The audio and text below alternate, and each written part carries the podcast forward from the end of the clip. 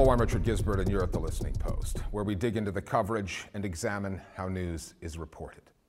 Given what is now unfolding in Eastern Europe and the prospect of a wider conflict between Russia and the NATO alliance, we are dispensing with our usual format. Our starting point this week is Ukraine. With the last-minute diplomacy failing and the prospect of an invasion growing from likely to inevitable, news outlets were relying on open-source intelligence, evidence to show their audiences the buildup of Russian troops and armor on the border with Ukraine. I know you've been studying these satellite images closely, the troop movements, the buildup. Monday, 5 p.m. Moscow time, Vladimir Putin assembles his Security Council at the Kremlin, a made-for-TV meeting that, if nothing else, produces some political theater. Later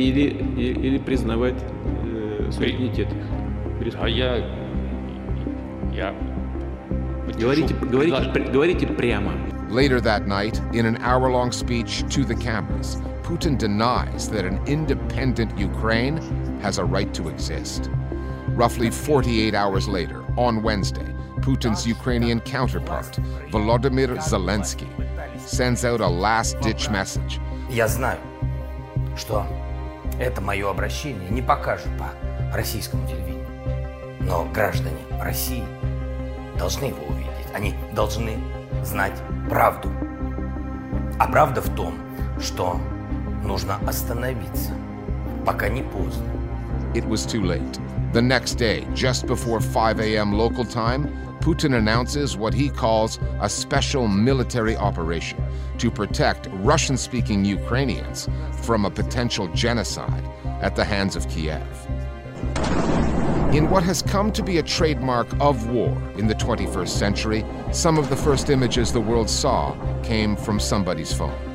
And as the scale of the invasion made itself known, it's tragic, it's irrational, it's also evil. Many analysts on both sides of the geopolitical divide had to admit they got it wrong. A primary reason for that was the incessant spin coming out of the Kremlin and the channels it controls. Was that misinformation, or was it also an underestimation of Vladimir Putin's willingness to go to war? Taking us through the Russian side of this global story now, including cases of misinformation coming out of Moscow, is Johanna Hoes. Well, Richard, as we've reported before, this war is as much about words as it is about weapons. For months, as Western media and intelligence officers warned of an imminent invasion, Russian news outlets dismissed, at times even parodied those reports. Байден якобы объявил, что вторжение России на Украину начнется на следующей неделе. Блумберг упоминает 15 февраля. Политика пишет про 16 февраля. Сегодня CNN 22 февраля. Unlike 2014, leading up to the annexation of Crimea, when reporters on the Russian airwaves were beating the drums of war, we were seeing very little of that kind of belligerent coverage. But that all changed this past week. Russian propaganda has kicked into gear, notably on state-owned, Kremlin-controlled news channels tasked with justifying the invasion.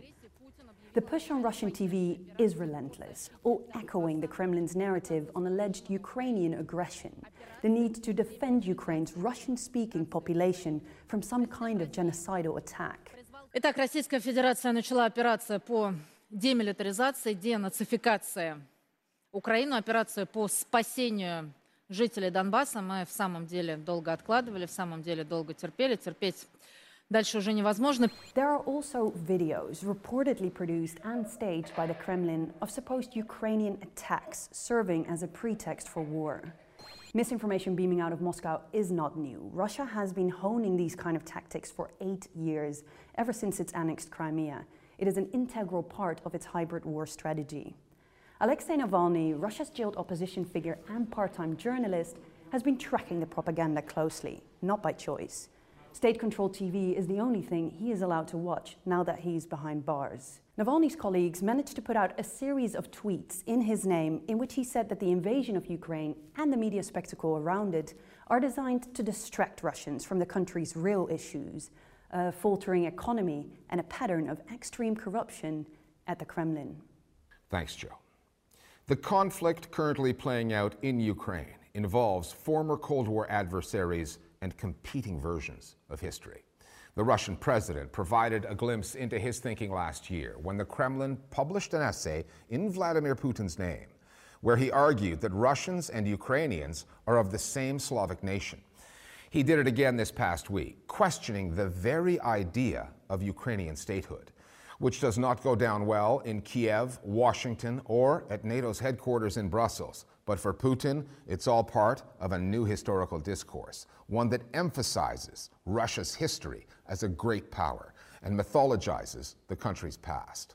Among the victims of that historical rewrite are Russians themselves, the ones who have spent years researching and remembering the victims of political repression in what was the Soviet Union. Suddenly, they found themselves on the wrong side of the story and often on the wrong side of the law. The Listening Post's Tariq Nafi now from Moscow on the battle over historical memory in Russia.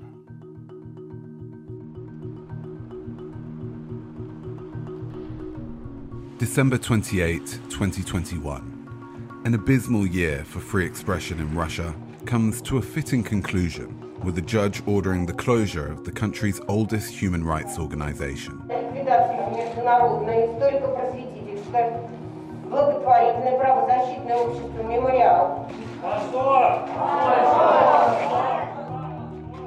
For more than 30 years, Memorial had preserved records and artifacts from Joseph Stalin's Great Purge, when show trials, mass arrests, and executions touched every level of society.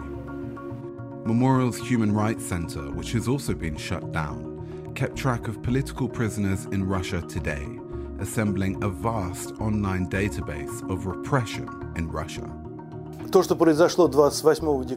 What happened in court last year was that the state exposed itself. The prosecutor spun the idea that Memorial does not paint the history of our country in a positive light, that it demonizes the USSR as a terrorist state. When we started Memorial, the true scale of the repression was absolutely hidden. Memorial did a lot to open up the archives. What is happening today is not just a regression, it is a crime against citizens of Russia, because citizens have the right to know their history. The main function of Memorial was to gather evidence of the national tragedy our country experienced. My grandfather, Mark Mikhailovich Alberts, was shot on November the 1st, 1937. More than 1,000 people like him were shot the same day. They wanted to force him to admit that he was a Trotskyist, even though there wasn't a single shred of evidence to support that. This was the memory gathered and researched by Memorial. Memorial started functioning as a political organization, and that really is a pity. I remember Memorial when it was created at the end of the 1980s as an organization aiming to help the relatives of people who were imprisoned and to remember them. Nowadays it has become an anti-Russian political organization. Mikhail Myakov's argument echoes that of the state, which has grown more defensive of Russia's historical legacy. When Memorial first surfaced in the late 1980s, things were different. Citizens were seeking out the truth about Soviet state terror, and relatively little stood in their way. In 1990, members of Memorial installed this, the Solovetsky Stone, here in Moscow, to honor victims of political repression in Soviet Russia. It was a period of glasnost, openness and transparency, when Russians were learning about the atrocities committed under Joseph Stalin. The decision to put it here in Lubyanka Square was significant. We're right across the road from what was the KGB's headquarters, now home to the FSB, the Federal Security Services. But 30 years on, some of those dark chapters from Russia's past are being erased. History is being rewritten. When Vladimir Putin came to power, practically all the archives were closed. The people who exercise power in Russia today are former KGB officers or members of the Foreign Intelligence and the FSB. They are ideological supporters of the KGB and the USSR. They want to pretend that there was a short period of repression. But in reality, the whole governance system of the Soviet state was based on violence. There were a lot of chat that, Stalin had nothing to do with that. We know now. We have all these numbers. This is Stalin, Joseph Stalin. That his signature, they were killed just because, there was the politics of terror, because violence was the form of governance. Right. That's it. For the current Russian leadership, the Kremlin, history is a tool for introducing certain myths into people's minds. What we see today is the revenge of the state security agencies, which were in retreat in the early 1990s. The state no longer wants to know the truth about itself. It builds its own history and arranges it to fit its ideological purposes.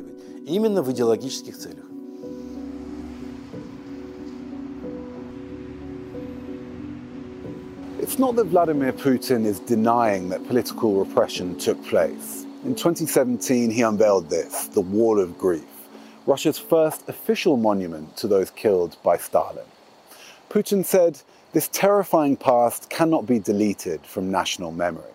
But little by little, the Russian state has reclaimed sole custody of Russia's memory. The focus is not on the crimes of the past, but on the triumphs, particularly the victory over the Nazis in World War II, which has become a central pillar in a story that's all about Russian greatness. A campaign to sanctify Russia's war heroes is playing out in popular culture and in public space. The government has championed patriotic films that lionize the military and affirm its use of force. Вас восстанавливают в армии, награды, но главное, вы возвращаетесь домой. Many of these state-funded blockbusters center on Stalin's leadership in what is known in Russia as the Great Patriotic War.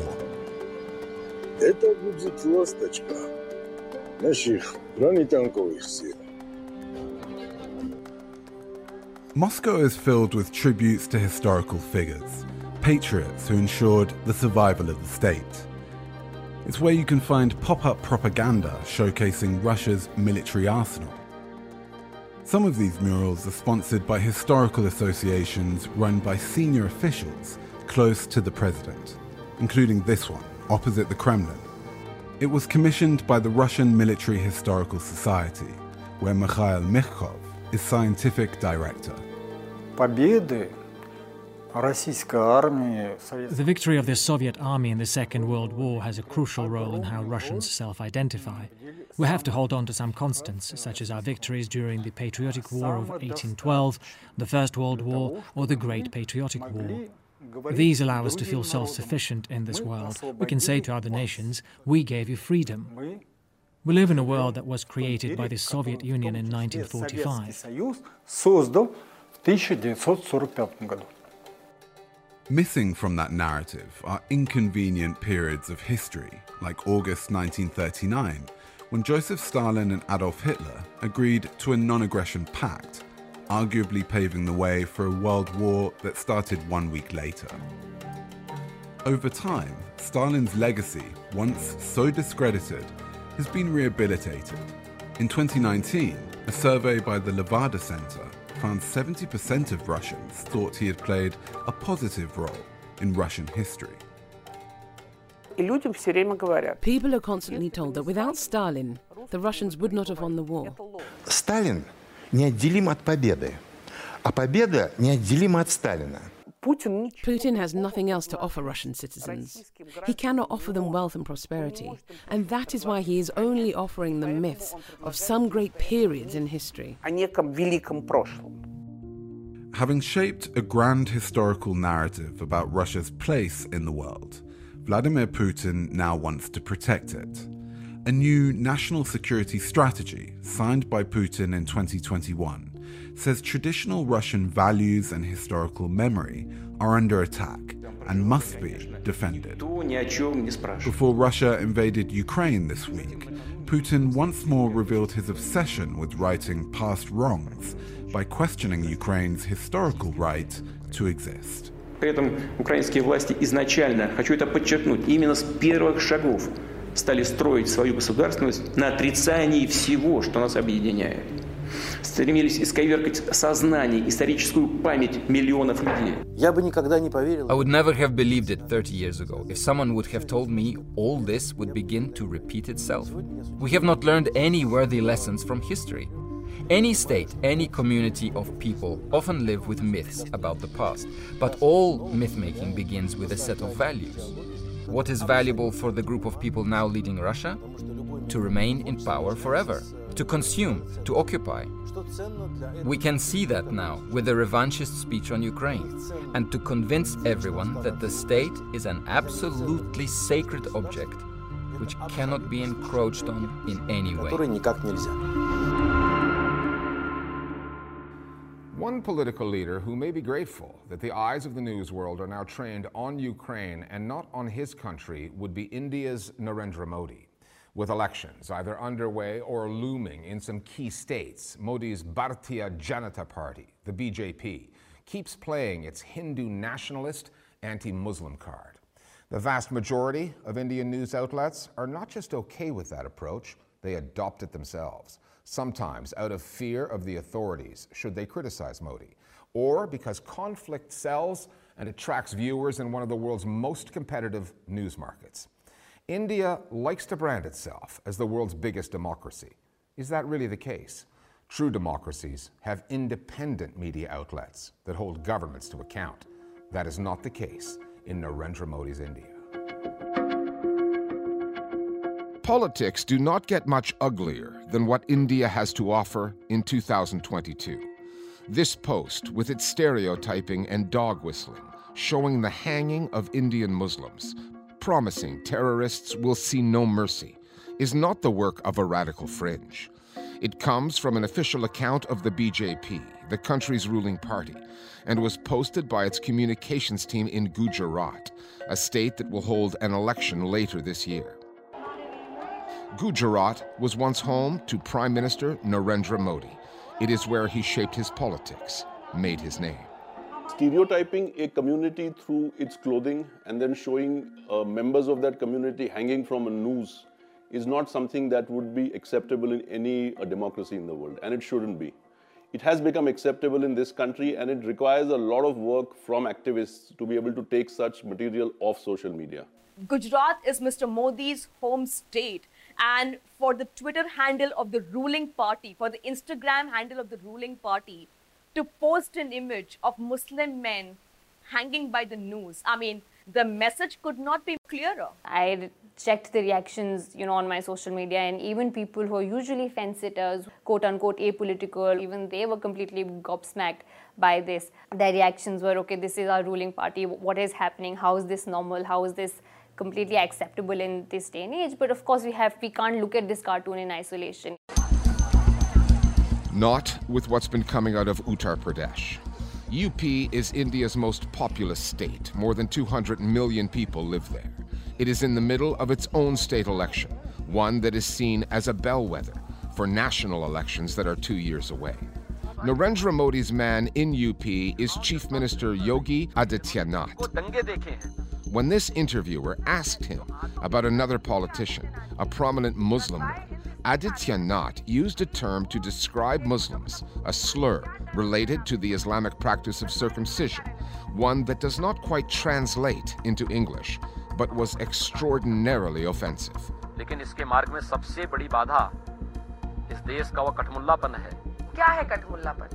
The interviewer just carried on.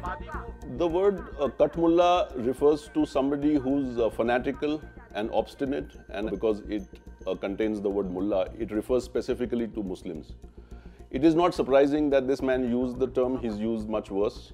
It is not surprising either that the television host who asked him the question, which got this response, didn't react more strongly than she should have. Far too many news outlets seem to have decided that it is the opposition that has to be grilled, not the ruling party. You see it every night on primetime news. The topics, the hashtags, the headlines, all the combativeness is directed at the opposition.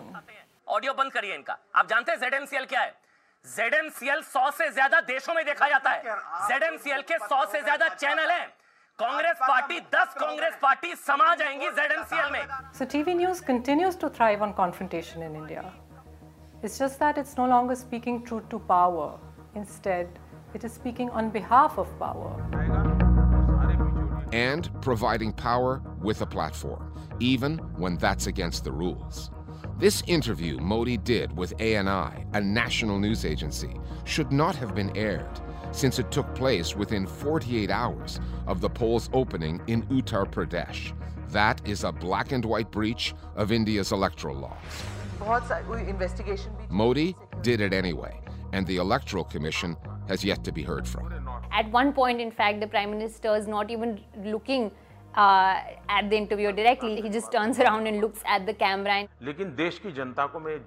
So there's not even like a farce of this being some sort of dialogue between two people, which just tells you what this interview supposedly was all about. That interview is then circulated and carried by pretty much every publication in the country. Narendra Modi, in the last over 7 years that he's been Prime Minister, he has not addressed a single press conference. He has never given journalists the chance to ask him questions off the cuff. Namaskar. The only media appearances that he makes are well-scripted television interviews, where the questions are always softball. And we haven't really seen an interview yet where anyone has ever grilled the Prime Minister or asked probing questions of him. It's not for a lack of journalists or news outlets. India's media ecosystem is the world's largest. Almost 400 24-hour television news channels, tens of thousands of newspapers and websites. Since 2014, when Narendra Modi was first elected Prime Minister, the vast majority of those channels have become pro-BJP. Modi's brand of nationalism is built on conflict, pitting the Hindu majority against Muslims, with some anti-Christian content thrown in. You don't believe. Peddling conflict also happens to be a winning formula in the 24-hour news game. It's bad for populations, but good for ratings. Stray from the consensus, as Rana Ayyub has done through her reporting, and you risk facing vilification, even death threats from online activists, or legal investigations and court cases brought by the authorities. We contacted multiple BJP spokespeople with questions about this story. We got nothing back. They don't feel it necessary to respond because they have their own ecosystem. They have their own set of news anchors who have kind of already built this image of Western media as propagandists, this narrative that whether it's the Washington Post or Al Jazeera or New York Times, they're all here to spread a propaganda against Narendra Modi every time a critical question is asked. The New York Times has done it again. The American newspaper's latest article on the Pulwama terror attack is an example of how Western media misleads readers. Because the government has been able to successfully enter average Indian middle class drawing rooms via news channels or just simply, frankly, WhatsApp forwards. There is almost this sense of insurmountable impunity with which the government acts, to the point that no amount of criticism will get to them, that we don't need the independent media or we don't need the foreign media to listen to us or platform us.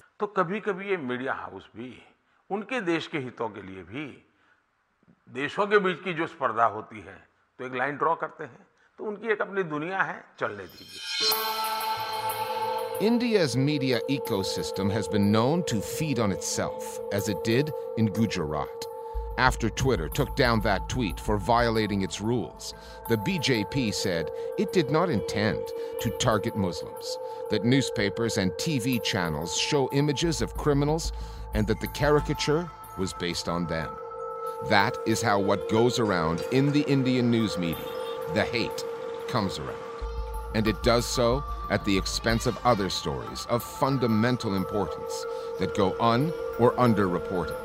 Stories such as, how are hundreds of millions of Indians going to feed themselves today?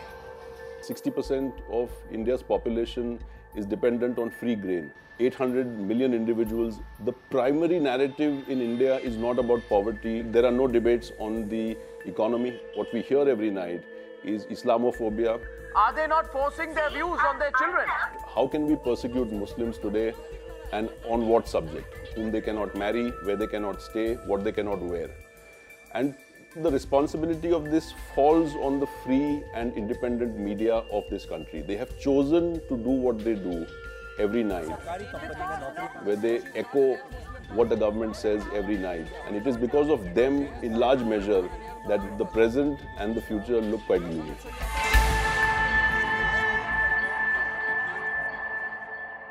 And finally, back to the Ukraine story. One of the Russian news channels that carried Vladimir Putin's speech this past Monday was RT. Its editor-in-chief, Margarita Simonyan, has been busy overseeing the channel's coverage, bouncing from talk show to talk show, often showing up on other state-owned news channels like Rossiya One, where she is a frequent presence on anchorman Vladimir Solovyov's program. They've attracted big audiences and at least a few viewers in Brussels at the European Union who disapprove of their kind of journalism. Simonyan and Solovyov have both been hit with sanctions by the EU, which calls them propagandists. We're leaving you now with a few excerpts of the kind of news coverage Brussels is talking about, and we'll see you next time here at The Listening Post.